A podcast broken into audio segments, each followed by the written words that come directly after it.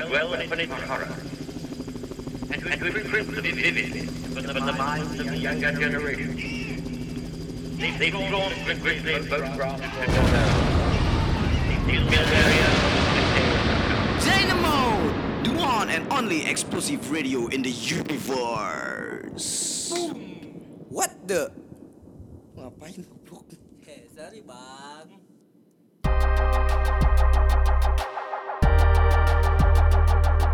Cek. Halo kepada teman-teman semua.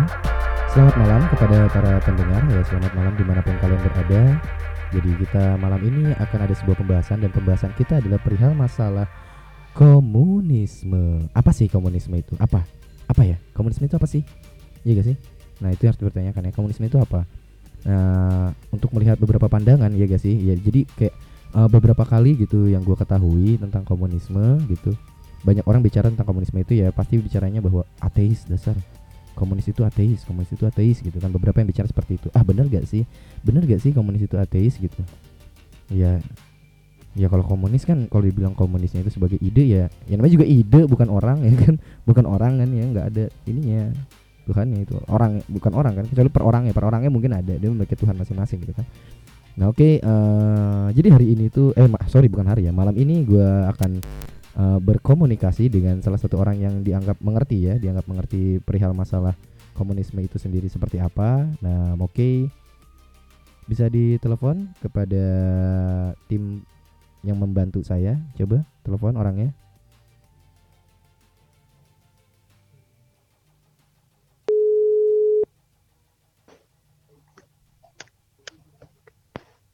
Halo, selamat malam. Selamat malam. Selamat malam. Dengan siapa di mana? Dengan Chandra di Bandung. Oke, Chan. Aduh, kesetrum gua. Ya, Chandra, Chandra, Chandra, Chandra. Sudah tahukah Anda kenapa saya menelpon Anda? Eh, want to be millionaire. Ya, betul sekali. Uang kaget, kaget gak? Kaget gak? Ah, waduh, udah biasa sih. Kemarin juga pernah dapet.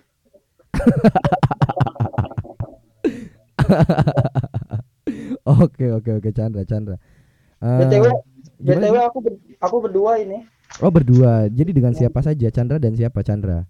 Eh, ini sama temennya Chandra. Hendra, Man- Mahendra panggilan Hendra. Mahendra. Oh, temannya Chandra itu Mahendra. Jadi Chandra dan Mahendra berdua. Yoi. ya. Jadi kalian berdua ya kan ya, berdua yoi, cakep cakep cakep cakep. Lebih enak gitu kan pembahasannya kalau berdua kan biar ada diskusinya juga gitu. Masuk, masuk. Oke, jadi eh, tema malam ini adalah tentang perihal masalah komunisme. Apa itu komunis ya kan? Nah, terus terus ada ada kutipan dikit gitu kan kata katanya komunis itu ateis. Nah, itu kan gua sering karena gua sendiri sering dengar gitu kata-katanya, wah komunis ateis lu gitu, komunis ateis lu gitu. Padahal gua gua sendiri komunis aja kagak tahu, ateis apa lagi gitu kan. Nah, mungkin abang-abang ini gitu Chandra dan Mahendra mengetahui gitu apa itu komunisme gitu. Dan kenapa Mungkin- sampai akhirnya dibilang ateis gitu? Mungkin kalau dibilang tahu banget sih, enggak ya. Kita nggak fokus nggak fokus ke sana soalnya nggak fokus ke komunisme itu sendiri. Jadi kita nggak nggak benar-benar mengotopsi sampai ke daging buahnya gitu. Tapi kalau kenapa komunisme bisa dicap ateis? Itu ya nggak lepas dari peristiwa 65 dan itu pembelokan sejarah oleh Orde Baru kan. Cara mereka meng- nge- ngagitasi masa masa masyarakat untuk melumpuhkan PKI itu ya, iya nggak sih? Ya, ya. Hmm. Berat-berat semua anjir. Iya iya iya. Iya. Eh mungkin kalau dari saya sendiri ya mungkin Chandra lebih tahu lah ya soalnya Bangsat. concern kita juga bukan di ini bukan sarjana sejarah apalagi filsafat ini bukan ya saya sendiri bahkan nggak ada gelar apa pun ini baru lulus SMA juga sampai sekarang belum kuliah namanya belum sempat kan gitu mungkin cuma sebatas ngobrolan aja ini bukan jangan dianggap sebagai apa ya narasumber lah Ya, kalau ya. diskusi bisa Nah, gitu. sharing diskusi aja ya, sharing diskusi Nah, ya. balik lagi sih ke yang tadi. Iya, tapi kalau ngomongin ini ateis gitu ya, ya agak aneh soalnya saya meskipun bacaan saya literasi masih belum cukup pun, saya bisa bisa menyangkal itu. Soalnya dari sejarahnya sendiri abad ke-20 awal-awal dulu justru kenapa dibentuknya PKI ini malah dari perpecahan antar dengan seri- syarikat Islam sendiri pimpinan Husok Raminoto nih. Hmm. Jadi ya aneh lucu kalau bisa dibi kalau dibilang kalau komunis itu Ateis dan orang ateis. percaya gitu ya. Nah, lucu banget di situ soalnya bahkan akarnya sendiri malah dari syarikat Islam. ya. Uh, yang kedua sih karena ini sih Mhm. menurutku mereka tuh gini loh. Kita kan bisa bedain dong ideologi dengan Pandangan. te- teologi. Dengan teologi, ya betul. Ah, ideologi. Sebenarnya kan komunisme ini kan sebuah ideologi. Dia kan membahas ekonomi dan sosial, sosial politik. Iya Jadi betul. sebenarnya nggak ada bahasannya dengan teologi, hal-hal yang berkaitan dengan keyakinan, dia nggak bakal bahas itu. Jadi mau bagaimanapun si, si individu atau kelompok ini apa ya, eh, dia agamanya apa pun, dia penganut komunis pun nggak salah, nggak nggak bukan nggak salah maksudnya nggak bukan berarti yang komunis itu orang-orang ateis gitu. Ateis dan komunis itu hal yang berbeda karena arahnya pun udah berbeda. Yang satu teologi, yang satu kok apa Ideologi. ideologi. Hmm. Tapi memang sih kalau dia yang banyak sekali tokoh-tokoh besar komunis memang dia banyak jadi ateis kayak Ateis. Kan kan nggak dari awal ya. Eh, bahkan tokoh-tokoh di Indonesia nggak ateis lah. Kan Malaka, Haji Misbah, ya kan, Alimin Alimin. Dirjo, Darsono, Semaun, Semaun, itu nggak ada yang ateis, Islam semua ya karena akarnya kan dari syarikat Islam itu kan. Kenapa stigma komunis itu ateis bisa ada kan karena Orde Baru itu untuk mengagitasi masa itu. Jadi masa tuh lebih gampang terprovokasi jika masa masa ini masyarakat Indonesia waktu itu kan masih sangat agamis sekali kan, belum belum belum sekuler gitu ya. Jadi mereka tuh gampang gampang teragitasi ketika ga- gampang terhasut ketika ada orang eh ketika si eh, Soeharto nih dan pasukannya tuh bilang komunis ateis ya untuk menghabisi mereka lebih mudah orang-orang yang dicap komunis ini kan apalagi waktu itu ada stigma pembunuh komunis iya. jihad. Nah, enggak, stigmanya ini loh. Maksudnya eh, sama rasa sama rata itu. Itu maksudnya sepragmatis itu apa memahami sebuah komunisme. Karena kan kalau untuk memahami sebuah ideologi kan nggak bisa lewat apalagi satu kalimat gitu kan dan apa eh, harus harus kita telaah lebih banyak lagi. Di situ dari sama sama rata sama rasa itu bahkan ada pemikiran dari masyarakat tuh sesat pikirnya mereka bilang eh, kayak istrimu istriku gitu. Nah kan padahal kalau kita lihat lagi di komunisme sendiri emang dia sama rata sama rasa yang dimaksud tuh adalah eh, yang disama yang yang dimiliki bersama tuh alat produksi. Oh itu ya banyak banyak kesalahan yang akhirnya membuat masyarakat kita itu berpandangan seperti itu ya. Tergiring Betul. opininya ya berarti ya. Nah, udah lagi pem- apa pemberantasan bacaan-bacaan kan habis itu. Jadi masyarakat nggak punya antitesisnya kan nggak punya hal yang bisa dikomparasiin gitu. Jadi cuman satu satu sumber aja kan cuman dari situ, cuman dari pemerintah aja versi versi TNI aja waktu itu kan. Kalau ada yang bilangnya nggak kayak gitu malah ya bakal dicap komunis dan bakal habis juga riwayatnya. Jadi orang cari aman semua, bu- bakar buku sendiri, ngubur buku. Bahkan kalau bisa ingat eh bisa ada tuh banyak cerita juga untuk orang itu punya foto Soekarno di rumahnya aja udah bisa dicap komunis ya, ya Andra ya. Mhm. Bener bener bener. Kalau pengen lebih tahunya ya sama orang yang hidup di generasi itu ya. Iya, daerah benar daerah situ yang pada masanya kena Lu ngomong buru-buru amat. Jangan berantem di situ, eh.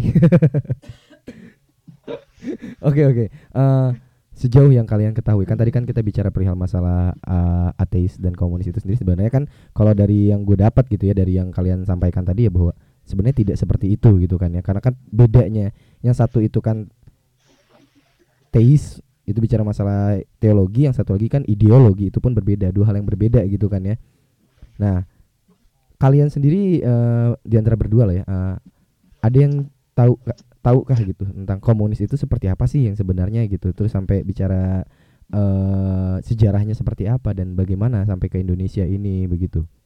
Hmm.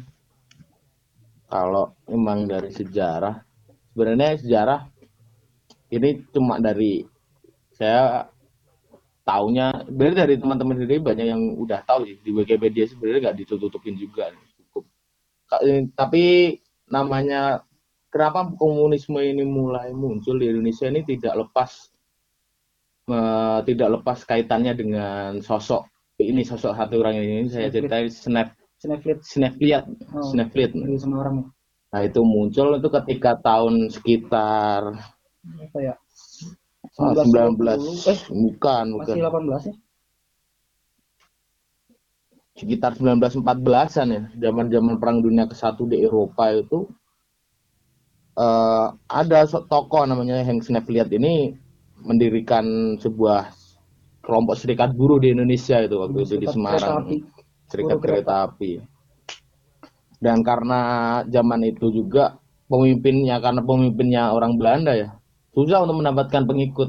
Hmm. Makanya dari Henk Snevliet sendiri dengan pikiran sosialisnya dia perlu cara buat bagaimana menarik masa yang per- cukup banyak di sini. Dan satu-satunya lagi kalau organisasi pribumi waktu itu yang paling besar Syarikat Islam pimpinan Yusuf Raminoto waktu itulah muncul kayak namanya ya, politik infiltrasi Oh. memasukkan. Jadi kader-kader kader-kader dari ISDV pimpin yang Snapchat ini masuk di Syarikat Islam. Salah satunya muridnya Yusuf Raminoto sendiri yaitu Semaun Semaun dan Darsono itu Darsono hmm. jadi awalnya di situ itu nggak ada lepas kaitan. Tapi bukan berarti juga meskipun si Semaun dan Darsono ini jadi seorang komunis, bukan berarti dan keluar juga dari syarikat Islam ya, bukan berarti dia murtad tuh enggak, nggak ada di situ nih. Memang karena kongres di Semarang sekitar tahun berapa lah gitu, 19 saya nggak agak lupa ya. 19 eh, 1912 bukan mas? sekitar oh, ya? wah, enggak Ya. sekitar ya sekitar segituan lah Hmm, hmm. Hmm. itu mulailah Pak, adanya perpecahan internal di Serikat Islam ya satu ini si putih sama si ah, merah. muncullah SI putih dan SI merah Islam. akhirnya Serikat Islam Cabang Semarang ini merub keluarlah dari Syarikat Syarikat Islam dan membuat itu lagi namanya PKI saya belum partai namanya per Persyarikatan Komunis Indonesia Oh. Masih bawa masih syariat gitu ya. masih bawa syarikat persyarikatan Syarikat. masih pakai ngadopsi pakai bahasa Arab sebenarnya. masih berbau Islamis sekali gitu. kemudian ya berkembang lagi sampai tahun 1926 tuh mulai eh, udah mulai bener-bener radikal ya, konsennya melawan pemerintahan Belanda, Belanda. India Belanda waktu itu bahkan sampai tahun 1926 sendiri eh, melancarkan pemberontakan. Tapi sayangnya tahun 1926 itu gagal. Pemberontakan gagal sehingga banyak sekali kader-kader dari PKI yang akhirnya dibuang dan ditangkap. Nah, kalau masalah baik dan buruk mungkin kita eh, si- silahkan teman-teman pendengar bisa menilai secara adil mana lah. Kalau mungkin dari teman-teman menilai kalau emang itu pemberontakan itu salah ya bisa salah juga bisa. Kita nggak ngambil nggak nggak terlalu membaikkan PKI juga ya. sebenarnya. Bukan berarti juga kita jelasin PKI kalau kita orang PKI ya salah juga ya Chan. nggak bisa nggak bisa setelah hitam putih itu juga kan menilai sebuah konflik si ini yang paling baik sini yang pokoknya jahat kan nggak bisa kan Dan waktu itu juga sekitar tahun 1902-an, ya 20-an itu muncullah tokoh-tokoh emang yang tokoh-tokoh dengan nama-nama namanya yang besar itu di- PKI itu seperti Tan Malaka dengan buku materialisme dialektika logikanya dan kemudian ada Haji Misbah jadi seorang pemimpinan PKI dari Solo. Ada juga Alimin Prawiro Dirjo yang sebenarnya mendapat gelar pahlawan nasional juga dari Soekarno tapi tidak tidak di Akui apa oleh- tidak sebenarnya diakui Nggak- tapi nggak nggak ya sama- di nggak di up angkat nggak di sama blowing. ya, sama ini sebenarnya pemerintah orde baru gitu. itu ada ada pahlawan nasional Alimin Prawiro Dirja ini tokoh PKI juga tapi yang mendapat pahlawan nasional. Tapi sebenarnya ber- bukan berarti jadi di situ bisa kita ambil sebenarnya ada kontribusinya nih PKI ini. Meskipun ya jahat juga bisa dibilang mengkhianati saya setuju memang kalau 1965 itu Pengkhianatan gitu. eh, pengkhianatan sebenarnya kalau saya sendiri mas setuju. Ya. tapi bukan berarti juga sepenuhnya seburuk itu tuh. Enggak sih. Bisa- jangan apa jangan mengecap setan lah ya. Karena waktu itu juga kan partai komunis ya sekedar partai ya, sama sama kayak partai Hanura sekarang kan sama kayak partai-partai lain PKS sekedar partai. Cuman sekarang ya distraksi de- apa sih degradasi maknanya? Se, se, se, se- separah itu ya sampai PKI itu sekarang kalau orang dengar PKI itu udah jadi kata sifat gak sih ya Iya, udah jadi kata kayak- sifat sih Iya, kayak PKI lu kayak, kayak jahat lu gitu kan, kayak setan lu gitu. Padahal kan ya PKI sendiri udah bubar, udah mati, udah sebuah institusi yang udah dibubarkan dan gak ada lagi penerusnya. Udah benar-benar mati, udah dibubarin. Ada tap MPR-nya juga. Tap kan. MPRS ya Iya. Tapi menurutku tuh ketakutan akan komunis bukan komunis ya PKI itu tuh nggak nggak re- apa ya nggak berdasar sih. berdasar ya Heeh. Hmm, menarik ya kan ya.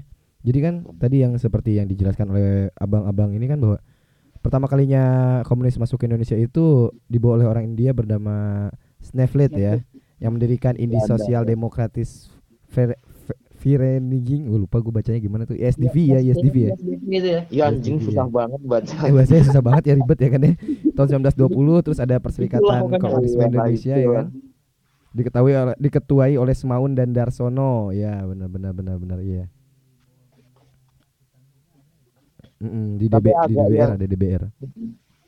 kalau eh nih biasanya yang paling kelo bu- ambil kelompok apa ya antara kelompok-kelompok organisasi Islam itu emang sering selama perjalanan sejarah sendiri itu emang sering sering, sering sekali bertempuran ber apa ya gesekan ah bergesekan dengan PKI itu Hmm.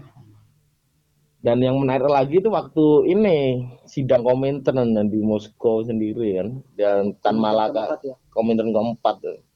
Ya. Tan Malaka sendiri pernah bahwasanya datang ke sana dari Stalin eh mewakili Lenin oh, Malaka datang mewakili Asia, Asia Asia waktu utusan itu. dari Asia Tenggara Oh iya.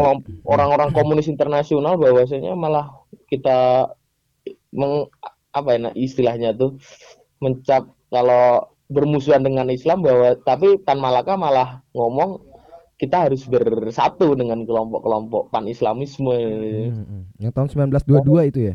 iya Soalnya gini juga menarik juga, cuman nggak ada yang berlawanan dari Islam sendiri dan mm, komun dengan dengan komunisme ya? komunisme nggak nggak bertentang. soalnya kedua ideologi ini sebenarnya sama-sama membicarakan Kebebasan. tentang ini kepemilikan. Kepemilikan. Nggak ada hak milik privatisasi nggak ada. Benar nggak?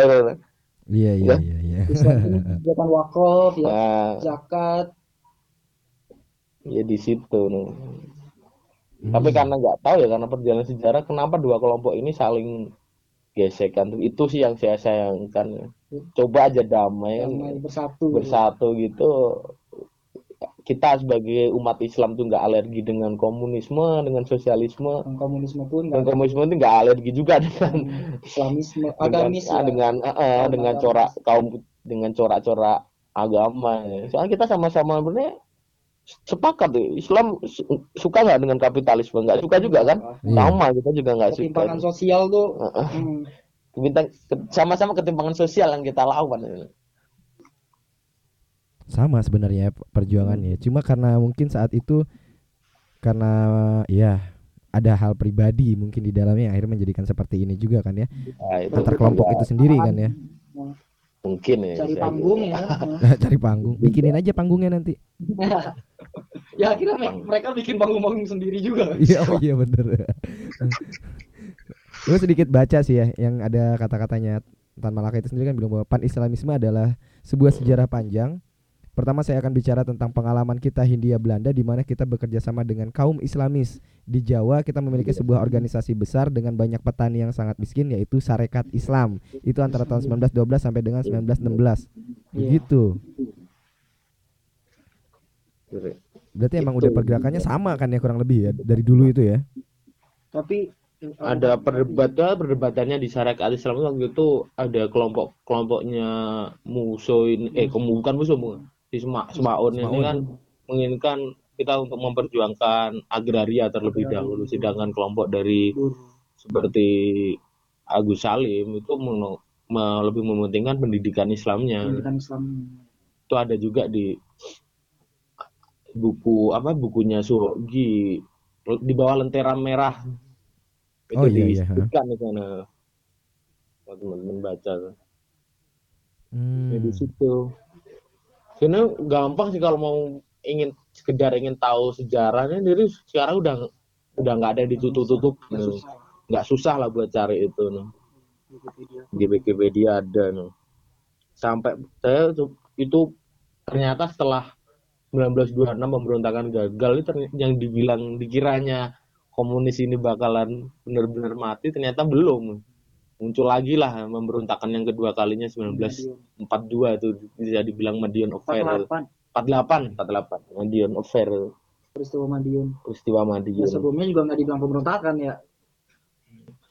Madiun ah ya, Madiun Affair dibilang peristiwa Madiun Peristiwa Madiun. pemberontakan Madiun itu juga saya juga baca kalau itu di eh, orang-orang di persimpangan kiri jalan sebenarnya di peristiwa Madiun sendiri itu meskipun kan jadi ya jal- jalan jalan ceritanya itu setelah setelah bubar nih kelompok-kelompok itu Mhm. mati itu kan dibuang di Boven di Bovendigul Papua, Papua. itu. Nah itu muncul-muncul kader baru lagi. itu. Salah satunya si teman sekosannya Soekarno sendiri, si Muso, Munawar Muso itu sampai dia pulang dari Soviet. Munawar Muso itu dapat ya, belajar di Uni Soviet kan, itu belajar di Uni Soviet.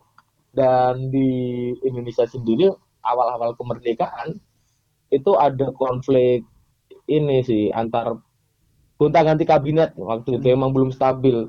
Karena waktu itu masih pakai kita menggunakan sistem Riz ya. eh, bukan setelah RIS sih. Eh RIS itu tahun sekitar 50 wah sekitar kita menggunakan sistem parlementer bukan presidensial. Oh iya jadi iya iya. masih perdana menteri yang memegang Hmm. kekuasaan kan itu. Lah itu perdana menteri kan masih gonta ganti nggak suka di sini ganti. Masih di sini ganti. Nah, pada saat itu Amir Syarifuddin lah si perdana menteri karena dianggap gagal Amir Syarifuddin ini digulingkan dengan cara politis oleh Muhammad Hatta dan akhirnya akhirnya Bapak Muhammad Hatta yang menjadi perdana menteri.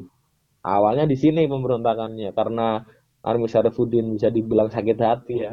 Sakit hati ini karena habis diturunkan menjadi dari perdana menteri Pak Amir Syarifuddin ini mengumpulkan eh, kelompok-kelompok sosialis selain PKI termasuk juga PKI juga sebenarnya akhirnya. PSI gitu. Eh, eh, eh, PSI ikut gak sih enggak eh, yang coraknya ya dari kelompok buruh petani dan sebagainya disatukan menjadi FDR Front Demokrasi Rakyat nih.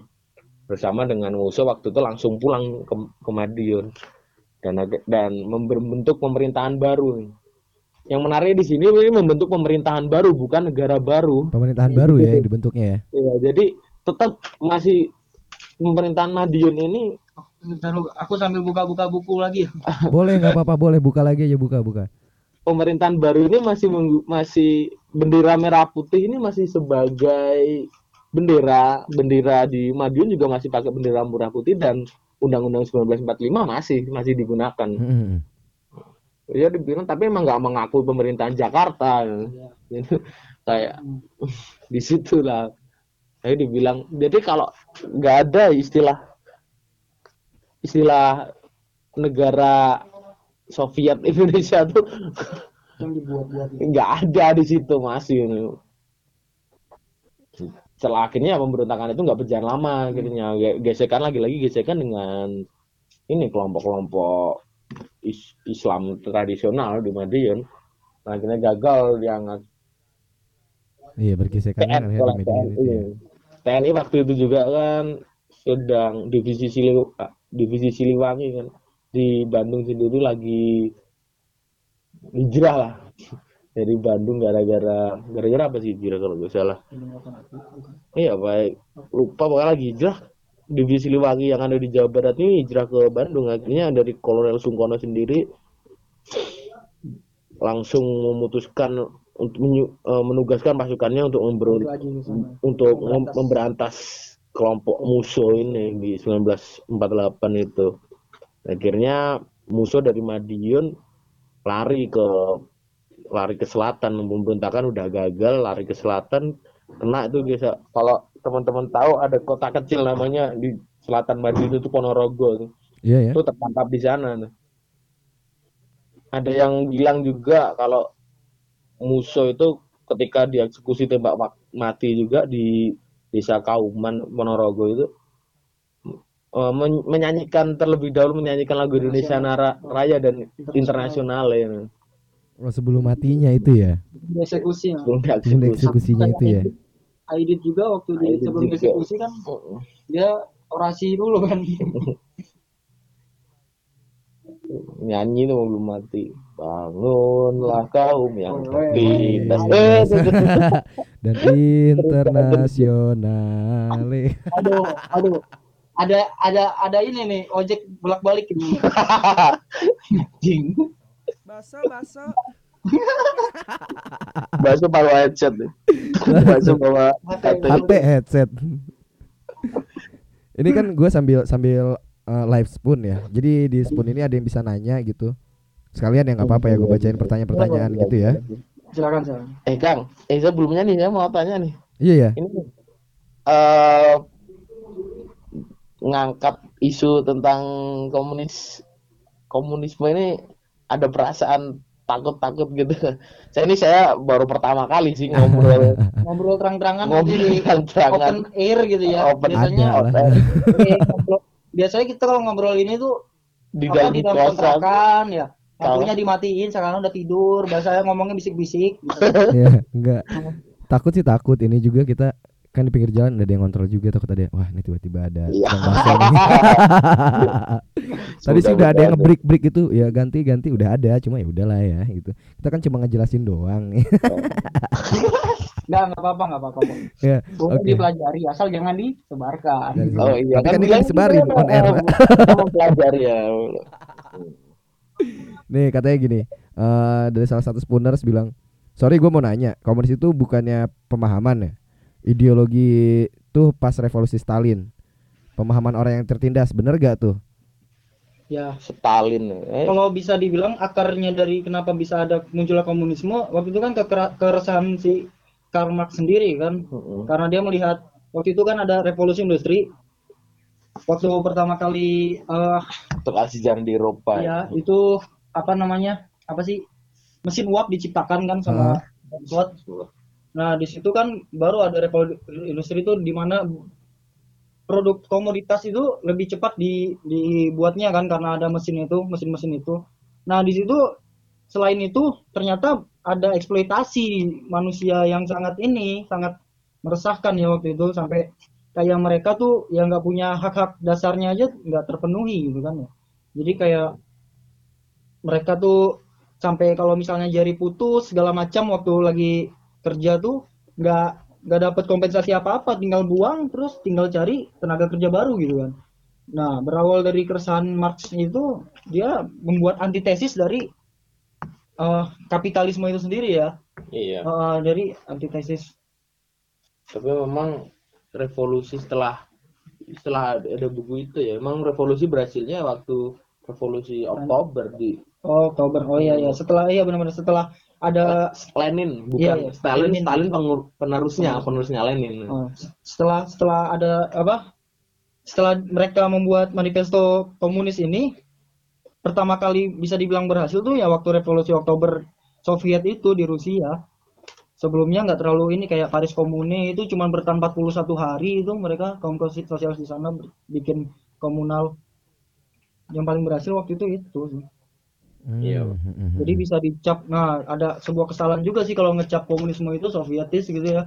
Makanya kita lihat Soviet itu sebenarnya juga nggak terlalu apa ya, nggak nggak benar-benar murni komunis gitu kan. Dia udah banyak distraksi apa pembaruan dari Leninnya itu kan. Le- Leninis jadinya Leninis ya dan itu juga Bolshevik juga mah. Terus banyak juga sebenarnya waktu zaman itu juga sekit zaman perang dingin pun eh, kelompok kelompok kelompok di Eropa yang bukan di Soviet ya. Karena Soviet ini menyerang Polandia ya, melakukan invasi, dukungan internasional komunisme itu udah nggak ke redup ya. udah mulai redup udah nggak dukung lagi Iya. Soviet karena ya katanya pembebasan malah menindas gitu kan malah Ya, jajah kalau mau bahas katanya pembebasan kok malah di- ditolak sekarang mending bahas gini ya Soviet itu di- bisa dibilang nggak berhasil menjadi apa ya eh mimpi-mimpi dari para proletar gitu ya dari para buruh dan tani karena kenapa kalau misalnya berhasil tuh buruh tani sendiri ingin membubarkan Soviet itu ya kan Hmm. Jadi mungkin karena aw- perjuangan awal itu akan menjadi berbeda ketika sudah menjadi di atas dan kembali menjadi diktator proletariat itu sendiri. Nah, ya itu kan itu kan sebenarnya Marx juga nggak nggak praktiknya tuh sebenarnya nggak nggak kayak gitu dari Marx sendiri. Terus waktu di masa Marx yang namanya diktator tuh bukan orang yang seperti itu, tapi diktator tuh orang yang mendikte itu yang konotasinya baik gitu waktu zaman Marx. Cuman ya waktu udah waktu zaman itu si Lenin itu udah berubah maknanya Maknanya itu berubah akhirnya jadi otoritarian ya. otoriter. Nah, padahal waktu kan? itu ya kalau bisa dibilang apa sih kayak apa sih? Dia Kayak kayak agen ini ya, agen iya agen pencerdasan lah. awalnya Heeh.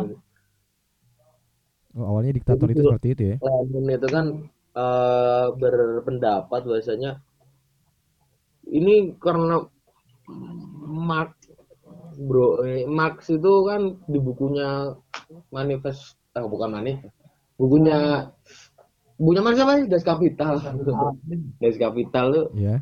itu bakalan susah dipahami bahkan saya sendiri aja belum baca kan Eh, 3000 halaman cuy. nah itu Iya, gimana betul. Padahal kita sendiri uh, memperjuangkan kelas pekerja. Sedangkan kelas pekerja sendiri kebanyakan malah justru Nol. berpendidikan rendah. Kita aja yang mungkin sekolah aja Males susah baca. ma- males baca apalagi Iya, buruh eh, kan gitu. Makanya gitu. Makanya diperlukan perlu yang namanya agen. Agennya itu lewat penyampai ah, menyampai pesan dan menerjemahkan buku yang setebal itu ke orang awam tuh kan perlu orang yang pintar juga kan perlu orang lah Ah. perlu agen juga kan lagi agennya lewat partai tersebut Mang. Iya. partai komunis itu tadi Heeh. itulah partai komunis untuk menyebarkan menyampaikan pesan lah menyampaikan pesan ke orang ke kaum proletar Nah, si Stalin punya pendapat lagi. Daripada buat partai, lebih baik negara aja yang jadi agen. Kenapa harus partai? Mending negara aja. Akhirnya lah malah jadi negara jadi agennya. Ini justru malah gara-gara negaranya jadi agen, malah negara yang menindas.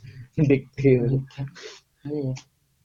Iya. Kebebasan yang diharapkan pun malah nggak pernah tercapai gitu malah mereka malah makin tertutup gitu, malah jadi penjara penjara besar gitu kan. Iya, orang Soviet sendiri waktu itu nggak bisa nggak tahu dunia luar gimana, orang luar nggak tahu Soviet gimana kan. Mungkin itu yang ditakutkan oleh pemerintah Orde Baru ya mungkin ya daripada Ah, eh, daripada jangan sampai kita ini seperti Iya. Uni Soviet. Soalnya bahaya juga. Soalnya bener loh musuh sendiri kan eh, apa sih musuh sendiri kan emang coraknya mau ikut garis Stalin. Soviet banget. so, Sof- Soviet banget. Kalau musuh ini pemberontakan Madiun berhasil juga bahaya bahaya juga bisa-bisa malah emang bisa-bisa kayak kayak Soviet Soviet. Iya. Heeh.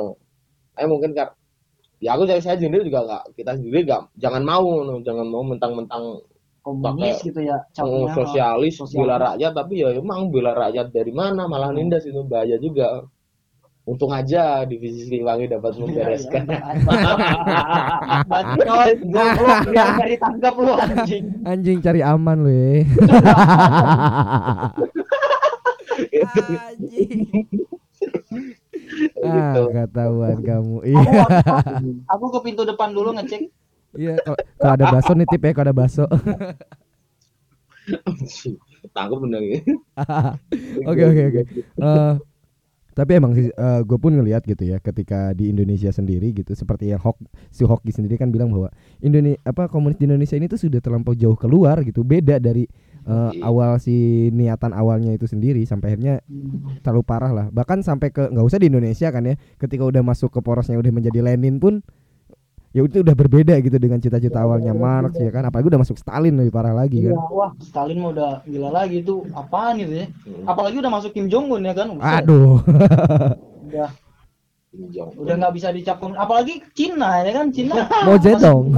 bisa- dibilang komunisme gitu ya apa yang komunis gitu kan Mm-mm. bisa dilihat dari kita sekarang oke cuma satu partai itu partai tunggal iya tapi ya bisa gak, gak salah juga sih kalau ngomong uh tak Cina tuh bukan komunis sama sekali komunis cuma embel-embelnya doang. doang. tapi nyatanya kok komunis Iya, tapi pasca, pasca kematian Zedong nyono. eh waktu Zedongnya juga nggak bisa ngomong komunis sih tahu lah Hmm. tapi kok di sana menggunakan apa ya pasar bebas pasar sistem ekonominya pasar Tapi- bebas yang kapitalistik sekali gitu kan Hmm. komunisme dari mana Iya, tuh tuh ada yang nanya, bagaimana dengan Maoisme? Ah Maois lagi mau Zedong tadi ya? Aku silakan Chan. Chandra nih. Aku ada sedikit banyak nggak paham soal soal ini ya sejarah Cina dan Sejarah Maois Cina itu ya. ya.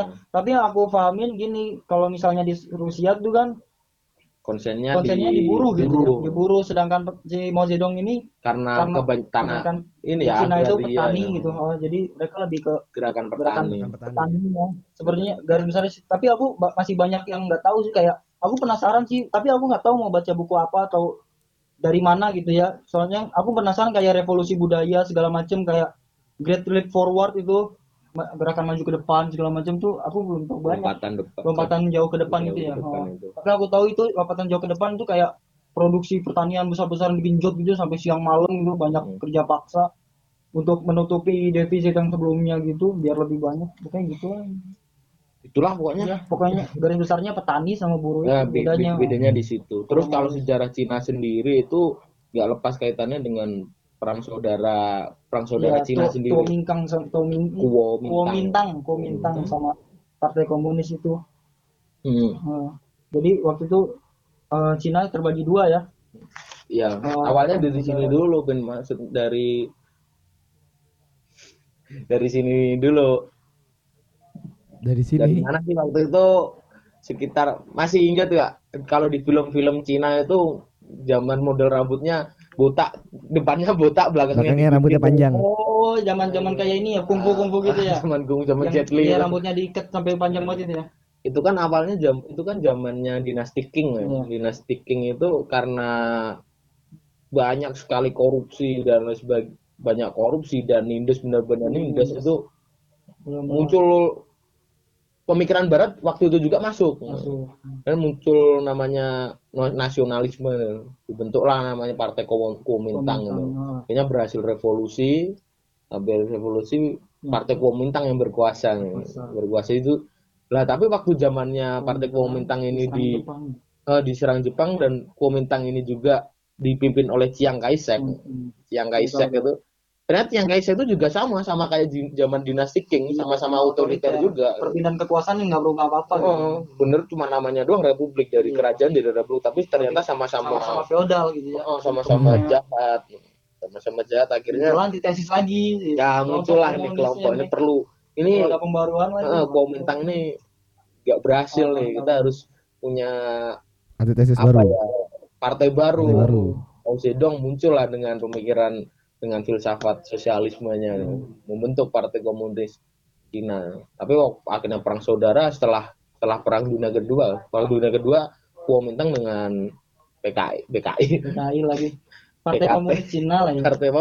PKC. kelompok kelompok kelompok komunis di Cina sana eh, udah perang bareng-bareng perang sama Jepang Jepang udah pergi perang sendiri Perang di saudara. rumahnya perang saudara itu sampai 1949 1949 itu udah bisa dibilang menang. Udah nggak punya wilayah lagi. Kelompok kelompok kelompok pemintangnya pun kelompok nasionalis Cina Iya, ini pindah Kuomintang ini pindah ke ke Taiwan. Terus Taiwan ini Taiwan itulah jadi Taiwan yang dulu tuh dulu tuh Cina itu ya Taiwan itu. Neg- benderanya tuh bendera Taiwan itu. Taiwan itu dulu Cina waktu zaman Komintang ya ini zamannya Heeh. Itu karena Kuomintang perang saudara habis semua tinggal tinggal yang- Cina yang dulu tuh tinggal Taiwan ini. Iya. terus sekarang jadi yang lima bintang yang jadi pakai sama partai komunis. Mm-mm. Zedong. Gitu. Zedong botak. Aku aku males sih bahas mau Zedong gitu ya kayak apa ya? Kalau dilihat kepribadiannya pun nggak bisa dicontoh gitu. Dia nggak mandi nggak gosok. Eh mandi mandi. Nggak gosok gigi. Cuman kumur-kumur pakai teh hijau habis itu dia berak juga masih pakai pakai pak- masih di tanah gitu kan. Kena iya kena ini juga bang. Kenapa kena penyakit raja singa sipilis gitu. Oh selirnya banyak. Lo juga Mao Zedong tuh zaman Mao Zedong juga pernah tuh salah satu di program lomba lompatan oh, Iya, lompatan power, jauh ke Oh, ke depan depan juga itu. tuh. Ah, masalah pertanian juga kan. Oh. Per- itu zaman itu banyak sekali hama burung hama burung. hama burung ya. Hmm. Ah, hama burung hama burung burung pipit yang ngerusak tanaman nih Hmm. Nah, muncullah bu- pembera- program itu pemberantasan burungnya itu ya. burung jadi burung-burung pipit itu dihabisin semua sampai populasinya hampir nol Sampai nol ya. hampir Sampai nol itu merusak ekosistem di sana gitu burung ekosistemnya sana yang jadinya malah sama burung ini Hilang.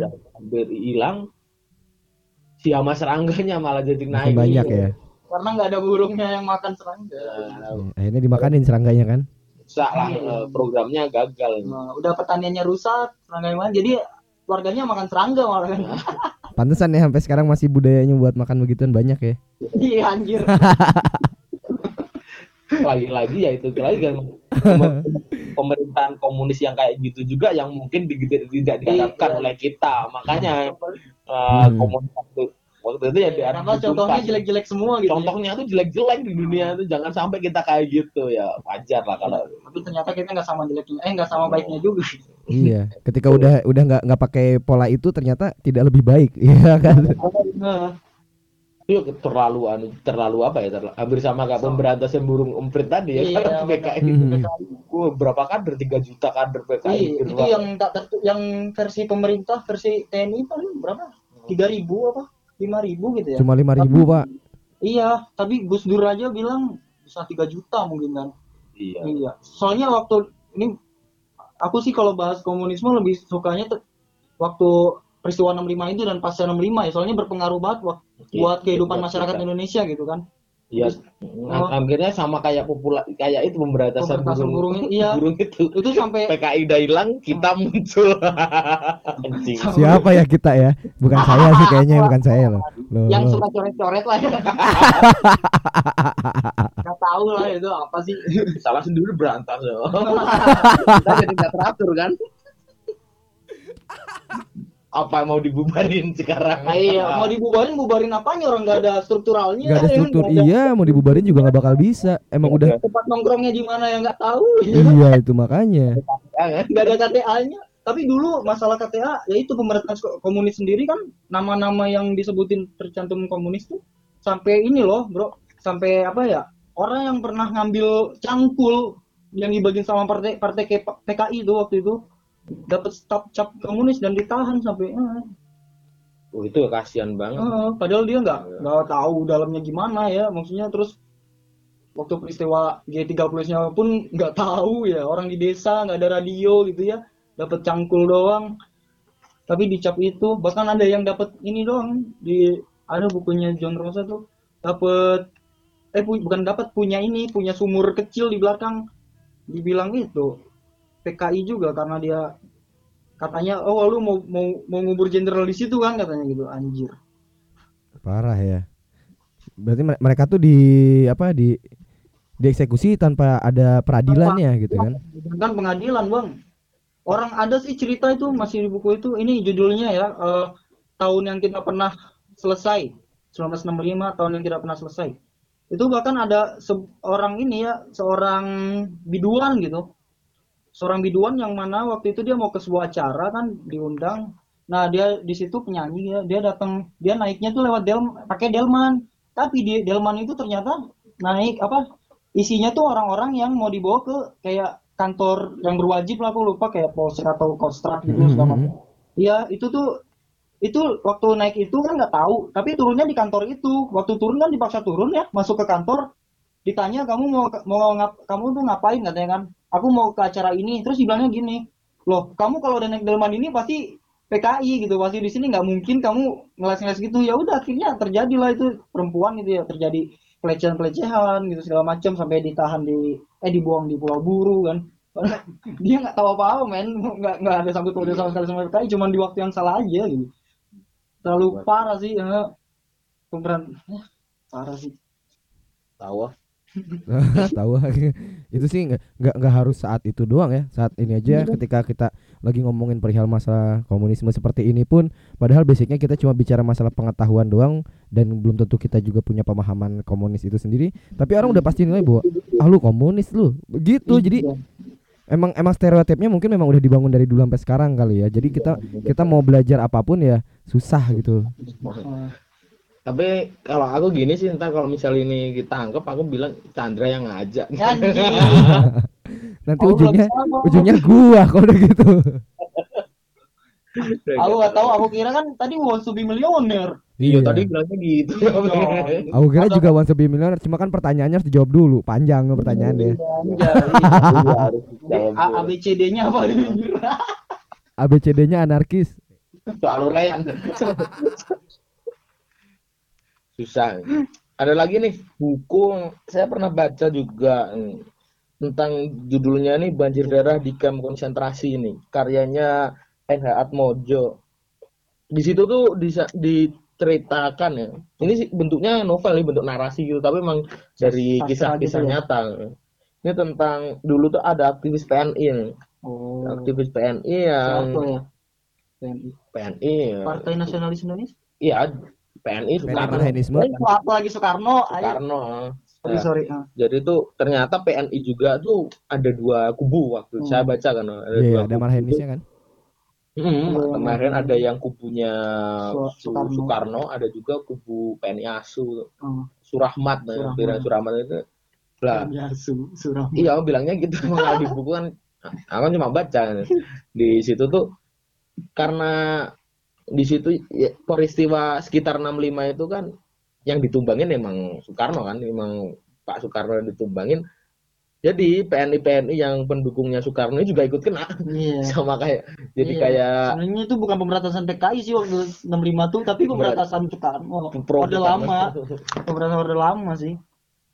Nah di situ juga diceritain karena PKI dibilang ya pro Soekarno ikutlah ketangkep dibawa digonta-ganti penjara digonta-ganti penjara sampai akhirnya di Nusa Kambangan itu Kambangan, oh. Jadi awalnya Nusa Kambangan dibuat buat tahanan itu. iya Nusa Kambangan emang buat itu kan Buat itu awalnya. Hmm. Nusa Kambangan Pulau Buru ya nggak sih lupa Pulau Buru bahkan yang agak ngerinya ada adegan tuh kalau dibuka apa namanya adegan ada cerita. uh, Jewel G1 gini di situ ada ketika PKI ini dikumpulin waktu lagi didata suruh baris gitu kan di aula besar itu di tempat penjaranya itu ada anak kecil datang bareng sama tentara. Yang gini panggil lah sebut namanya. Nama salah satu seorang. Tahanan. ta- tahanan. Lupa lagi namanya gampang lupa. Eh nama aku aja lah Hendra tuh. Hendra maju gitu. polisinya suruh maju. Tanyain tentara tanya sama anak kecilnya itu ini guru yang nampar kamu iya iya pak itu yang itu yang nampar saya tuh. Kenapa kamu nampar karena ini murid bandel makanya ditampar kamu udah PKI nampar murid ya akhirnya ditampar balik ya. Disiksa di situ. Dan itu tuh hampir setiap hari tuh am- ada kayak gitu tuh ya. kejadian kayak gitu. Banyak banyak sekali Ya, waktu itu sih gampang sih ya. Kejadian apa ya itu tuh stigma PKI itu dimanfaatkan oleh orang-orang masyarakat Indonesia pada umumnya tuh untuk ngeberantas orang-orang yang dia nggak suka gitu. Misalnya mungkin sapinya lebih banyak atau eh, mungkin istrinya lebih cantik segala macem tuh dipakai buat itu. Kayak tinggal bilang aja itu PKI bilang ke aparat berwenang kan langsung ditangkap oh, bahkan bisa kayak gini juga. Misal lu lu Chan lu gak suka sama gua kan Oh, iya. Lu pengen gua lu pengen nikung gua kan? Nikung, Nah, ah. nikung tinggal bilang aja gue Oh. PKI ya anjir. Lu pengen nikung gua lu ngelaporin gua. Tuh si Hendra tuh PKI pak. Langsung aja ketangkep. Gampang. Hmm. gampang Masuk- itu masuk- bisa digampang dicap Masuk- simpatisan masuk flashback Masuk karung. flashback susah nyari karung sekarang. Yang dulu ada stress bag ya? Enggak ada flashback dulu adanya karung goni. sekarang goni Ini, ini ada ada ada yang ada yang nanya nih ada yang nanya. Eh, gimana arus kiri Marhaenisme sejak Orde Baru yang dulu terjadi di Tanjung Priuk sendiri? kan itu Wah. pergerakan kiri yang menentang Orba gitu. Gimana tuh mengenai Waktu Arzki Priok, Marhain? maksudnya waktu kejadian Tanjung Priok itu yang Era Orde Baru nggak bukan itu terlalu Islami ya waktu Tanjung Priok ya. malari bukan peristiwa malari iya kan malah petaka 15 Juli Kalau Marhain sendiri sebenarnya manifestonya apa pun kita nggak tahu ya. Sebe- kalau misalnya itu dibilang ideologi gitu ya. Manifestasi man- manifestonya itu apa? Bukunya apa? Aku tanya teman-teman yang Marhain gitu yang gerakan Marhain, gerakan mahasiswa itu, tahu gak bang? Tahu tahu yang tahu tahu. tuh, ah, yang banteng di dalam bintang tuh. Mm, mm, mm, mm. Ah ya. itu pun aku tanya, aku tanya juga banyaknya bukan banyak, yang aku tanya itu dia nggak tahu gitu. Jadi Marhain ini kebanyakan dari kisah-kisah Soekarno yang ketemu petani itu terus sih, tapi nggak tahu arah gerak segala macamnya itu nggak pernah dijelasin. Sampai sekarang aku nggak tahu gitu. mohon maaf Maaf iya. Sama sih sama kalau saya juga. Oh, sama ya Tahu Iya, cuma tentang cerita aja itu udah. iya. eh yang tahu mungkin bisa ngejelasin di Iya. ikut telepon sekalian lah Iya lewat Tiga gitu lainnya ada tiga gitu ya, tiga lain gitu ya muter di sini. tiga lain terus di dalam yang yang ketiga itu ada lima orang lagi anjay ramai banget Iya rame banget udah. Nanti lagi kayaknya gue mending bikin forum gede gitu ya, terus gua gua gua simpen mic di situ, bacot bacot dah lu semua dah. ntar berantem lagi kayak anak-anak yang di situ ya kayak yang anak-anak Yang lagi kongres ya, Benar. Lempar-lemparan kursi lebaran kursi. Aduh, eh jangan bahas gitu ini ada yang nonton masalahnya. Oke, eh, ini ada pertanyaan ya kan. Kritik atas deter determinan Karl Marx itu apa? apa itu determinan Ayo. ayo anjay ntar dulu berat banget apa determinan kritik kritik atas determinan Karl Marx Anjir gua nggak nggak ngerti Chan. determinan itu sih apa Iya harusnya kita nanyanya ke PKI langsung ya. Cuma kan PKI-nya Iya, ada. sih. Iya PKI-nya nggak ada, udah nggak ada. kita Iya. cari determinan malah ini rumus matematika matrix Ada juga mungkin maksudnya kritik determinan itu adalah kritik perihal masalah agama ya yang dikeluarkan statement yang dikeluarkan oleh Karl Marx itu sendiri kali ya. oh yang terkenal itu yang agama adalah candu itu ya Iya betul. Hmm. Sebenarnya sebuah kesalahan juga sih kalau cuman ngutip itunya doang gitu ya. Soalnya sel- selanjutnya kan itu sebuah kalimat gitu. Nggak cuman agama adalah candu bukan. apa agama adalah keluh kesah dari kaum yang tertindas Iya. Hati dari jiwa yang tidak berhati Terus waktu itu juga mas balik lagi ya ke masa Karl Marx itu ya. Eh, candu itu atau opium tuh dipakai buat apa? Bukan buat rekreasional maksudnya kayak buat konotasinya baik juga konotasinya kan? baik gitu bukan buat mabuk atau yang buruk tapi ya untuk apa ya memperbaiki manusia gitu memperbaiki inner beauty aja Dan buat ini juga ya pengobatan ya. pengobatan iya buat pengobatan. Jadi maksudnya tuh terus kelanjutannya apa sih? Kayak dan kita bisa bersama ma- masyarakat eh bersama agama untuk bla bla bla gitu ya kan? Ya Ah, jadi betul. kelanjut- ya, kelanjutannya tuh kita bareng masyarakat yang agamis ini sebenarnya intinya tuh bukan berarti kita ini anti agama anti agama enggak tapi jangan sampai kita kehilangan kritik antar agama jangan sampai gara-gara agama kita mikir mikir. mikir kita ini udah miskin nih. Iya itu udah kita ah, terima aja kita terima aja. Ah. biarpun kita miskin nggak apa-apa. Ah, ini udah takdir besok Udah di surga takdir. jadi kaya. Iya. Wah, jangan sampai kita meskipun kritik. beragama Ah. jangan sampai kayak gitu. Ya ya itu mungkin jawabannya itu ya. Kenapa Kita Marx perlu- mengeluarkan iya. itu kita perlu melawan juga meskipun Iya. kita beragama kita harus melawan ngerebut apa yang Ngerebut harus apa yang- kita miliki iya. yang memiliki kita nih Hmm. jangan sampai seperti itu mentang-mentang kita di agama kita belajar ikhlas ikhlas, Ikhlas, semua ikhlas tahu semua. Ditindas ditindas, diem iya, aja iya. nih Iya, ada ada bentuk perlawanannya. Nah, perlu melawan nih. itulah Tan Malaka sendiri kan membuat Madilog itu kan kritik atas masyarakat Indonesia yang sangat itu kan sangat Tradisi. legowonya itu kan. Ya, oh. legowo. Soalnya dia dulu pernah terjun ke masyarakat apa ini orang-orang yang dikerja paksa gitu entah Romusha atau waktu sebelum Romusha tuh iya Rodi. dia iya. Rod- Rodi itu dia pernah waktu di ini. Kalau itu zaman Dendels. Iya tapi Dendels iya kayaknya Romusa ya waktu itu dia kayak apa ya kok kayak jelek gitu loh. Soalnya waktu ditanya kok kamu mau sih gini gini gini? gitu dia lah- bilangnya ya udah dari takdirnya begini. Nah itu tanpa langsung jelek gitu langsung anjir kok apa apa segampang itu legowonya gitu Itulah. Nah, eh, makanya masuk ke logika ya. Eh, logika dialektiknya kan. Intinya kita dari meskipun ya, kritis lah kritis lah terhadap agama sendiri pun Oh, harus. bukan berarti enggak bukan berarti jadi ateis loh ya bukan. Iya, anjir. gua masih tetap sholat. meskipun bolong-bolong ya. Dia tetap meskipun punya agama jangan sampai mau jangan sampai mau ditindas Hmm. jangan, jangan takdim dengan pemimpin ya pemimpinnya jahat Oh, Ya, padahal di agama sendiri udah bilang kan kalau pemimpinnya jahat jangan diikutin gitu ya. Udah jelas kalau itu. Udah jelas kan, tapi ya Heeh. gitu. Ya balik lagi kan. Ini bisa jawab ma- masih sebatas ini sih Apa bro? Nah, Hmm, tuh sama eh, sama kayak tadi ya kan narik yang bilang bahwa agama adalah candu kalau menurut tadi kan Iya. kalian berdua bilang bahwa ya candu kalau dulu kan itu buat obat ya berarti agama itu kan obat untuk ketika kalian merasakan wah sesuatu gitu itu obatnya ada di agama gitu. Ada Marx kan sempat menulis bahwa penderitaan agama adalah pada saat yang sama me- merupakan ekspresi atas penderitaan yang real dan suatu proses terhadap penderitaan yang real. Agama adalah keluh kesah makhluk tertindas hati dari satu dunia yang tidak memiliki hati sebagaimana juga merupakan jiwa dari satu keadaan yang tidak memiliki jiwa. Begitu kan katanya. Nah itu kritik aku atas ini sih ya masyarakat umum Indonesia gitu ya. Terkadang apa ya motong-motong itu seenak itu gitu kan. Motong-motong tanpa pernah baca, nggak pernah baca lagi tapi udah didengar dari orang langsung glek gitu kan. Langsung nelan aja gitu. Astagfirullah Oh, astagfirullah. Anjing. Palu Ari gitu ya. Anjay, padahal dilihat sejarah Palu Ari pun nggak itu ya.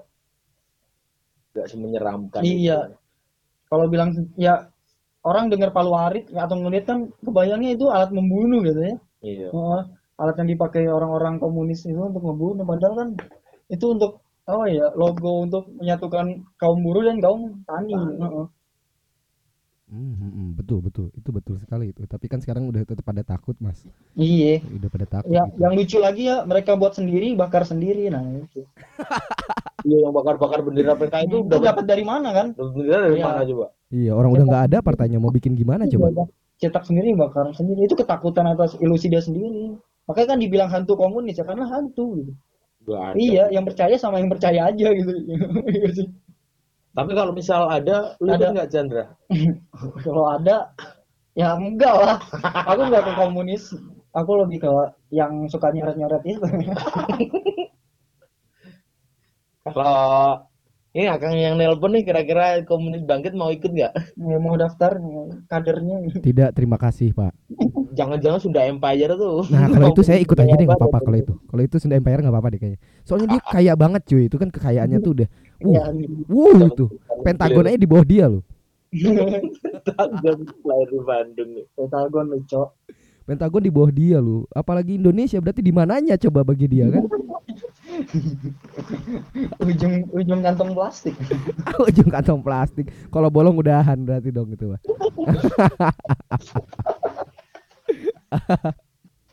Anjir lah.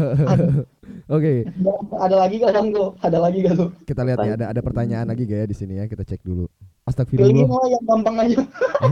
ada yang bilang astagfirullah gitu hahaha dibawa lagi Sunda Empire oh ini ini ada ada ada yang nanya nih. Kenapa PKI mampu nyulik jenderal-jenderal militer?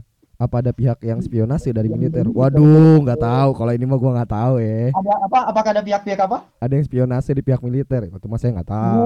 Ini ya kejadian G30 Gua kadang dulu kan G30S pun kan itu sebuah kelompok ya kan gerakan 30 September. Itu pun isinya bukan orang-orang PKI kan yang ngebunuh, yang nyulik jenderal, tapi Cakrabirawa. Itu kan apa pasukan pelindung presiden. Sekarang tuh eh apa sih namanya? Pas Pampres. Pas Pampresnya Soekarno dari militer yang yang ikutnya tuh yang di bawahnya yang nyuliknya. PKI nggak pernah benar-benar turun tangan. Cuman kalau dilihat ininya emang PKI ada hubungannya cuman di eh sentral komite PKI-nya itu kan, sentral komite PKI, CCPKI, jadi petinggi-petingginya aja. Bawahannya pun yang yang bawahannya di bawah itu di bawah CCPKI nggak pernah tahu, tapi pada akhirnya ya orang yang di, yang dikasih pacul aja kena gitu. mengenal jenderal tadi Iya, padahal kan bukan mereka yang nyulik. Jadi gini kalau Mas Jenderal tadi, ini gue baru balik kamar mandi. Barakin dulu. Jadi kalau Jenderal tadi tuh emang itulah hebatnya PKI waktu itu bisa bahkan ada kader sendiri ada yang masuk di tubuh TNI juga. Salah satunya Kolonel Untung sendiri Oh itu. ya untung. Kolonel Untung. Jadi emang waktu itu kan kondisi ah, politik ya. Politik itu kan ada cuma ada tiga partai kan waktu itu. Iya betul. PKI, Mas Yumi, Mas Yumi. ya Mas Yumi udah nggak Eh, PNI, PNI. PNI sama PN Pak PSI kan? Iya bener Oh iya, Mas Yumi. Mas Yumi masih masih banyak partai. Tiga partai tuh habis habis Soeharto dia baru bikin tiga partai. Golkar, Golkar, terus apa? PDI sama sama PPP, PP3 ah, itu. P3. Oh. Tapi kan Mas Yumi udah dibubarin sih. Pokoknya waktu itu Mas adalah Yumi bubarnya waktu zaman Soeharto. Pokoknya waktu itu tuh lagi tegang-tegangnya karena Soekarno ini sakit dan bakalnya ini oh ini Pak Soekarno ini bakal bentar lagi meninggal nih. Hmm. Nah, perlu lah makanya kira-kira yang pengaruhnya paling kuat waktu itu kan kelompok militer dengan kelompok dan kelompok PKI. Ya, nah makanya rebutan lah di situ. Cepat ntar siapa pokoknya langsung ketika Pak Presiden ini meninggal langsung mereka berdua ini rebutan lah rebutannya puncaknya itu waktu 65 ah, waktu itu Oktober. 65 itu Eh, 30 September itu dari PKI sendiri kan kalau dilihat di filmnya itu sebenarnya cukup sih dengan film sendiri kalau kita mengkaji benar-benar ya Hmm. sayangnya tuh kita ketika melihat film G30 PKI itu kita utamanya konsep utamanya di bagian bunuh-bunuhannya doang. Padahal enggak itu terlewatkan kayak Hmm. pembicaraan antara Soekarno dengan Soekarno dengan eh, eh, Soekarno dengan Soeharto di Istana Bogor. Nah, itu kita malah di film itu kita ngelewatin itu meskipun karena membosankannya kan. tadi waktu Kita cuma fokusnya ke penculikannya doang. Ah. Padahal di balik itu Iya, enggak. tadi aku lihat kok salah satunya lagi konser tentang anti agamanya, sentimen anti agama di film itu sih. Nah, itulah. Dari awal kan udah yang santri dibunuh segala macem itu kan gambar pembukanya tuh. Eh, yang lagi eh, Balik lagi nih. Jadi ceritanya tadi kan emang karena itu tadi kan latar belakangnya itu Hmm. emang Soekarno ini sakit nih. Makanya ini dari PKI sendiri harus cepat-cepat gimana ketika Soekarno ini mening- meninggal kita harus cepat-cepat eh, Merebut memegang kekuasaan. kekuasaan. Eh, PKI inilah mengembuskan isu Dewan Jenderal Ah. mengatakan kalau Dewan Jenderal sendiri itu Dewan Jenderal itu dari golongan angkatan darat ya hmm, bilang PKI ini nyebarin gosip lah di masyarakat nih. Kalau Dewan Jenderal ini bak tujuh jen- Dewan Jenderal ini bakalan bakalan Mengkudeta. mengkudeta Soekarno, Hmm. bakal mengkudeta Soekarno. Aku nggak tahu itu Hmm. Dewan Jenderal ada nggak? Silahkan dibaca sendiri itu gosip yang ngebuat hmm. yang ngebuat Dan diperkuat PKI ya. ya, yang terus diperkuat dengan mereka nggak setuju juga kan sama pembentukan angkatan Ya, kelima di waktu sisi lain, eh, Sukar eh, sisi lain kok Soekarno, sisi lain PKI itu ini ditawarin juga dari Cina dari sendiri Cina senjata untuk berapa ribu pucuk senjata itu makanya mengusulkan lah Malaysia waktu itu kejadiannya Hmm. kan. buat Oh, yang mengusulkan Ganyang Malaysia ya. Iya, jadi TNI itu kan nggak setuju sama apa sama pem- apa pembag- pengangkatan angkatan kelima itu yang berurusan dipersenjatai. Mereka nggak setuju. Cuman ya jadinya itu kan di diolah lagi kan jadi yang nggak yang nggak setuju sama angkatan kelima sama Oh. PKI dibilang gitu Jenderal. itu Jenderal Oh. kalau mau mengkudeta Soekarno Heeh.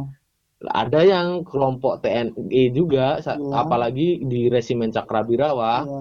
yang pen- yang pengawal pengawal pribadinya Soekarno pas pampresnya pas ya. pampres dulu sekarang namanya pampres, pas pampres Pampres dulu namanya resimen Cakrabirawa jadi itu ada kader-kader PKI salah satunya si Hmm, Untung si itu Untung. tadi Untung tadi akhirnya ke Ambil. dikomporin lah Iya. berhasil lah kompor-komporinnya Berhasil PKI mengomporin kayak gitu kan berhasil kan berhasil loh oh ini bakal ada tujuh dewan bakal ada dewan jenderal yang Iya, bakal mengkudeta kita culik. Soekar- Ya, Soekarno loh muncullah motivasi kita sebagai pengawal presiden kita harus mendahului dewan jenderal tersebut Iya. jadi sebelum dikudeta dewan jenderal tersebut harus mati nih. Ya, di, Enggak, makanya di, bukan harus mati. Kita hadapkan ke di- ke presiden. Ke presiden. Ya, diculik lah kita. Diculik. Kita harus culik. Nah, lah. terus konotasi culik itu juga nggak seburuk kayak kita nyulik orang di pekep segala macem. Konotasi culik itu emang baik sebenarnya waktu itu juga Soekarno pun pernah diculik oleh angkatan muda kan.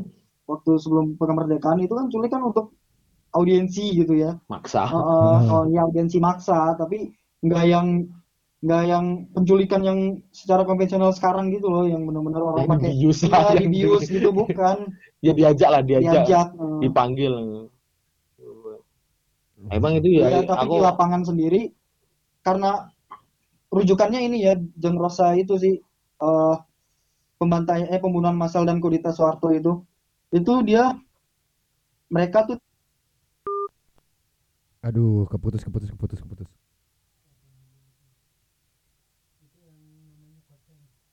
Bentar, bentar, bentar, sorry, sorry, keputus ya, sorry, keputus.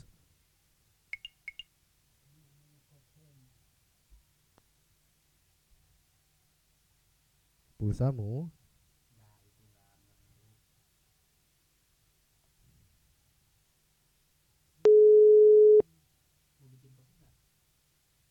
Nanti, nanti, nanti. Eh, Aduh, sorry nih ya kan ya namanya juga teknologi buatan manusia tidak seperti buatan. Tuhan kan. Ada waktunya dia. Oh iya balik balik lagi. Jadi waktu di lapangan itu mereka tuh juga nggak punya sarana dan prasarana mumpuni gitu. Jadi kan dibagi bagian-bagian itu ya untuk menculik jenderal tuh satu-satu kan. Itu tuh mereka tuh nggak punya HT segala macem gitu. Jadi anak-anak bawahnya nih kroco-kroconya ya pokoknya culik. Ya konotasi culiknya juga mungkin apa yang orang awam pikirin gitu kan. Culik, bunuh gitu kan. Akhirnya kejadian deh. Ada yang kebunuh di rumah ya kan. Ada yang segala macam itu. Wak- waktu udah dikumpulin di lubang buaya pun sih untungnya juga bingung waktu. Iya kok pak ada yang mati gitu. Ada yang luka-luka segala macam Tapi kalau yang disuruh silat-silatnya nggak ada. nggak ada ya kalau yang Terus disilet-silet nyanyi-nyanyi iya lagi. nyanyi-nyanyi genjer-genjer. sama yang tititnya di disilet-silet sama gerwani itu nggak ada soalnya hasil otopsinya pun nggak nggak menunjukkan demikian itu cuman apa ya hoax yang dibuat oleh kelompok yang berseberangan ya anjay aman banget Jadi emang PKI nggak secara langsung di situ. secara langsung Nggak secara langsung mereka pakai tangan kedua pakai ya itu Pakai anak cakra buahnya cakra itu cakra bawah lewat si kolonel untung tadi anak buahnya kolonel untungnya nyulik tapi kalau ngomong PKI nggak terlibat ya omong kosong nggak bisa juga Ya, memang terlibat juga kan. nggak Ya, emang terlibat. terlibat, tapi bener-bener yang yang pengaruhnya gede Hmm, banget yang Andilnya. jadi masalah tuh sekarang yang nggak terlibat yang kecil-kecilnya itu loh Hmm. cuy yang bawah-bawahnya benar-benar cuma dikasih cangkul gitu kan Hmm. cuma dikasih beras itu kena dibantai juga gitu Ya, sampai sampai sini lah kang Maksudnya kita Hmm. udah tahu kalau udah udah ngerti emang PKI terlibat di situ dan terus akhirnya gerakan 30 September untung sendiri bisa digagalkan oleh digagalkan. RPKAD Resimen Komando Angkatan Darat nah. eh Oh, iya. Resimen Para Komando Angkatan Darat nih sekarang jadi Kopassus sama Hmm. sama Kopassus digagalkan jadi kelompoknya untung ini udah bisa ngambil alih RRI Radio Republik Indonesia udah diambil alih terus nyarin berita bahwasanya Dewan Jenderal tertangkap Dewan Jenderal kita udah tertangkap dan Udah dibentuk, diamankan. ah, udah Dibentuk, dibentuk Dewan Dewan Revolusi. Revolusi anjay Terus ya itu bisa setuju gitu emang Oh, oh. emang itu emang kudeta Kudeta. bisa dibilang itu udah ngambil alih kuasanya perdana menteri udah ngambil alih kuasanya presiden kan mereka kayak Hmm. eh, bahkan di situ juga pernyataan sikap sikap politik internasional Indonesia juga itu kuasanya presiden diambil alih sama si Hmm. Untung terus bilang juga kalau eh, jenderal TNI yang pangkatnya jenderal-jenderal ini Hmm. diturunin Diturunin. paling tinggi itu kolonel nggak ada jenderal terus yang mau gabung TNI yang tentara yang mau gabung dengan kelompoknya Untung ini bakal naik pangkat nih, pangkat. naik pangkat kayak gitu itulah si cara agitasinya Hmm, cara agitasinya gitu emang bisa dibilang wah keren juga. Waktu itu pemberontakannya emang bahaya juga. Ya, tapi Wah, karena kurang rapi sih ya. tapi akhirnya bisa digagalkan oleh Bisa digagalin. RPKAD pimpinan Soeharto itu tadi kan bisa di bisa digagalin. Ya dan ya udah habis digagalin. Lah sayangnya di sini. Benar kalau udah digagalin juga kan sebenarnya udah selesai kan? Udah selesai. Yang lain juga gak ada yang tahu kan? Ah udah kan? Beres tapi harusnya. kenapa kok habis digagalin tuh harus ngebunuh harus ngebantai PKI PKI yang lain nggak gitu? tahu gitu kan Aidit emang bener ngomong waktu di mahkamah luar biasa mil, mah- mahkamah militer luar Aidit gak biasa. masuk ke Mahmilu siapa? Ya? untung untung. Aidit kan dibunuh langsung di di ini, di belakang rumah waktu itu. Dia kabur. Aidit gak pernah masuk mahkamah luar militer luar biasa. Kan itu mahkamah militer Aidit bukan Iya, militer. mahkamah militer kan yang masuk cuma cuman militer. itu. jadi yang terkait sama Cakra Birawa aja jadi makanya bilang ya emang PKI emang pentolan-pentolan PKI emang terlibat Oh. tapi kenapa kenapa partainya harus Hmm. dibubarin dan anggota-anggota kadernya harus dibunuh Bunuh, ha. masa segitunya sih Hmm. rekonsiliasi sejarah pun nggak bisa sampai sekarang nggak bisa di, direalisasikan kan karena masih banyak penolakan-penolakan dari kelompok-kelompok tertentu gitu. Ya iyalah. Sekarang kalau misalnya rekonsiliasi sejarah dan itu terbuka, kebayang nggak itu yang bencinya kecewanya setengah mati itu? Kalau gini gue nggak benci gitu kan maksudnya. emang yang jelas kita emang harus hati-hati jangan sampai PKI bangkit Panggil kawan-kawan aja, hubungi kawan-kawan. Iya. Oke, ini masuk ke satu jam lebih 10 menit. Wih, mantap mantap obrolannya sejam ya. Yoi, gokil kalian emang bener. itu tadi udah ngejawab belum kira-kira tentang kenapa Udah. eh pertanyaan gimana kenapa PKI bisa ngeculik jenderal-jenderal Iya. Iya, sepertinya sih udah kejawab sih soalnya dia nggak ngerespon lagi juga kok itu. tanya tinggal pergi pergi aja ntar jangan-jangan ya mungkin kan ketika udah dapat jawabannya ah gak sepakat Iya. gua udah ah, males gitu kan bisa aja.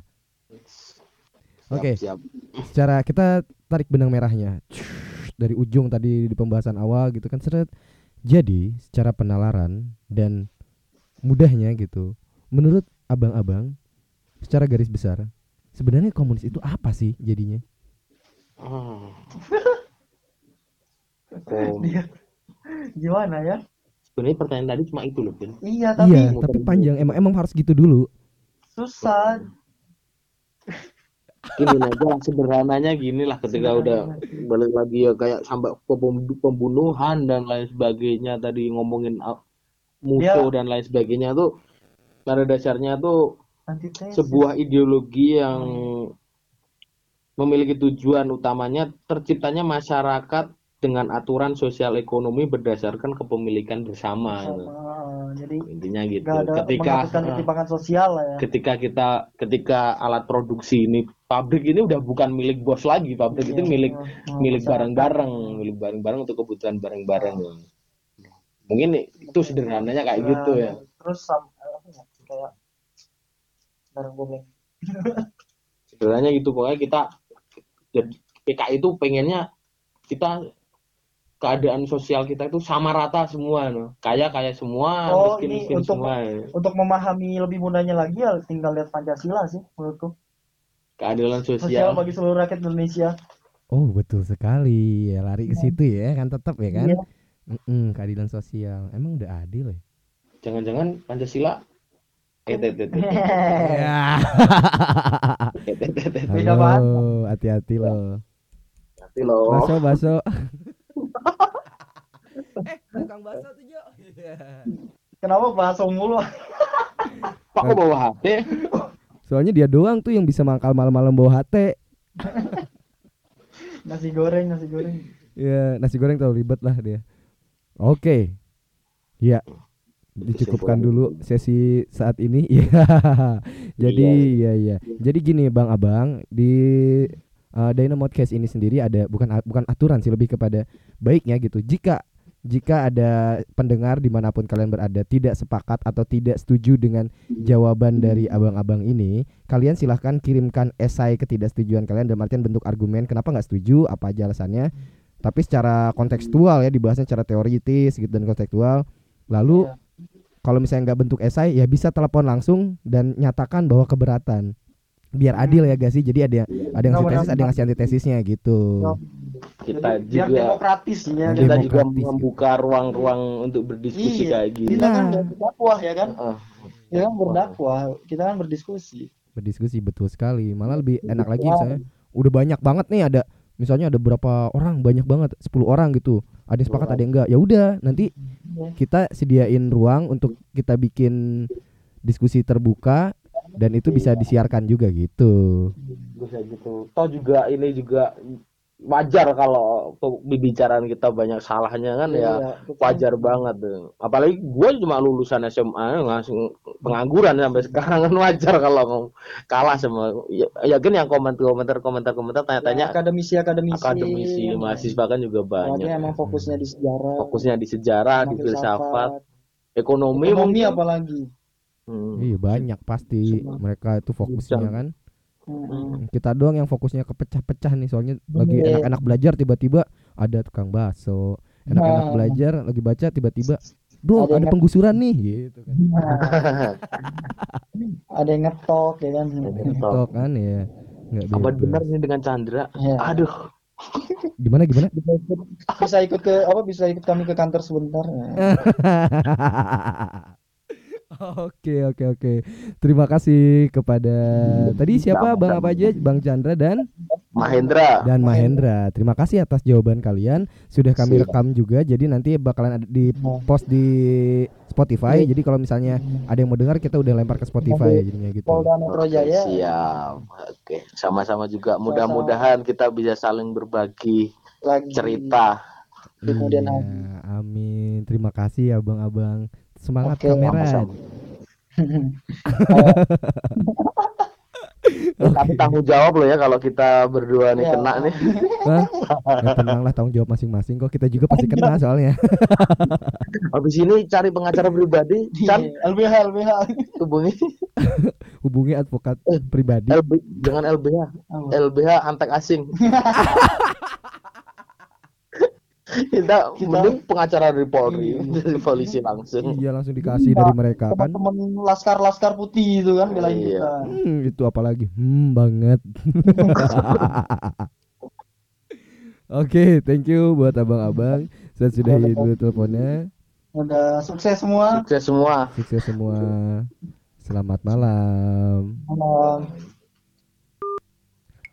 Oke, alright. Terima kasih buat yang sudah mendengarkan obrolan kita. Jadi begini, eh, next kan tadi udah ngebahas masalah komunisme. Nextnya itu kalau ada yang mau tidak sepakat gitu ngirim, silahkan kirim bentuk esai atau nelpon langsung nggak apa-apa. Tapi ingat ya, jangan memberikan sebuah statementnya dengan emosi atau sekedar sentimental belaka. Tapi sesuai dengan teori atau teori secara teoritis atau secara kontekstual gitu. Ada data dan fakta yang jelas biar pembahasannya enak dan menarik gitu. Tidak sekedar cuma marah-marah doang, emosi tidak tidak terima seperti itu kurang lebih. Nah, next abis ini nggak habis ini ya maksudnya besok itu akan ada pembahasan perihal tentang eh, anarkis. Jadi kan komunis udah nanti anarkis. Nah, habis anarkis itu kita ngebahas tentang nasionalis itu seperti apa. Kalaupun ada yang paham tentang kapitalis, kapitalis itu seperti apa. Dan sampai kepada ranah nanti misalnya ada teman-teman yang dari eh, kawan kawan-kawan yang di re- religius gitu misalnya dari teman-teman yang ingin membahas tentang coba bahas tentang ke khalifahan dong, ke khalifahan dong, pengen bahas tentang kekhalifahan atau kekilafahan gitu. Silahkan juga dikirimkan juga. Apa pun itu kita pasti eh, apa ya eh, menyiarkan dan kita ngobrol gitu. Karena kita kan ini demokratis ya kan. Kalau ngomongin demokratis gitu meskipun gua nggak percaya sama demokratis sebenarnya. Eh, kita bicara masalah demokratis siapa pun berhak bersuara gitu. Tanpa harus takut dan tanpa harus eh gimana ya? Tanpa harus ya takut lah, tanpa harus takut ada seseorang yang mengancam kalian ya ber- bersuara bersuara lah. Tentang argumen kalian seperti apa dan bagaimana silahkan disuarakan saja gitu. Bisa mulai kami cari di Instagramnya Dynamoutcast D Y N A M O U T H C A S T Dynamoutcast di situ pun ada link radio online kita sebenarnya. Jadi kalau kalian mau dengarnya lebih enak ada radio online-nya tinggal klik di sana juga. Setiap hari jam 9 jam 9 atau setengah 10 lah nanti kalaupun kita nggak siaran kita ngasih tahu kenapa nggak bisa siaran. Kayak kemarin-kemarin itu karena masalah wifi karena masalah eh, laptopnya kenapa-napa gitu. Nah bagi kalian dari teman-teman yang tidak sepakat gitu lalu kalian tiba-tiba ngecap wah ini radikal ini nggak beres itu terserah kalian ya. Karena kan kita ini hanya memberikan ilmu kepada kalian gitu. Kalau kalian tidak setuju ya tidak harus dengan kalian marah-marah atau memberikan sentimen yang buruk tapi coba dengan ya lu nggak setuju. Ya lu keluarin argumen lu kenapa lu nggak setuju? Alasannya apa? Secara konseptual tapi ya secara konseptual ya. Nggak cuma sekedar asal-asalan doang. Kalau asal-asalan doang mah siapa orang juga bisa. Karena gua nggak suka ya nggak suka aja. Bisa aja kan kayak gitu. Oke terima kasih. Dan dulu. Dan untuk spooners gue bakalan bikin room kedua setelah ini. Jadi kalian jangan ke mana-mana. Silahkan defend dulu guanya habis itu kita bisa bikin obrolan baru lagi di situ di spoon terima kasih kepada pendengar radio di mana pun kalian berada sampai jumpa sampai jumpa Dynamo, the one and only explosive radio in the universe. What the? Ngapain goblok? Eh, sorry bang.